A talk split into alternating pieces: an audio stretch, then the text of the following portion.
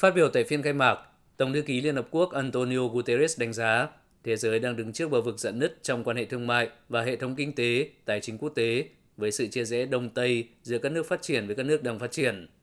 Trong khi đó, cộng đồng quốc tế phải đối mặt với hàng loạt thách thức, đặc biệt là biến đổi khí hậu, nước biển dâng, trong khi căng thẳng địa chính trị ngày càng gia tăng. Các điểm nóng như Sudan, Cộng hòa Dân chủ Congo, Haiti, Afghanistan, Syria và Myanmar chưa được giải quyết. Tổng thư ký cho rằng các nước cần tăng cường đối thoại, thúc đẩy chủ nghĩa đa phương và cải tổ hệ thống quản trị quốc tế, trong đó đặc biệt là các thể chế kinh tế, tài chính quốc tế và cả Liên Hợp Quốc để đáp ứng tốt hơn yêu cầu về phát triển bền vững.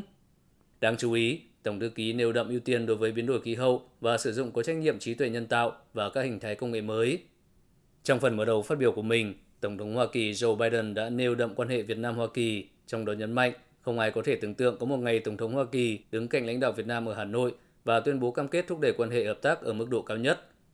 Điều này là một minh chứng cho việc các nước có thể vượt qua quá khứ, từ đối thủ trở thành đối tác để cùng giải quyết các thách thức và hàn gắn vết thương.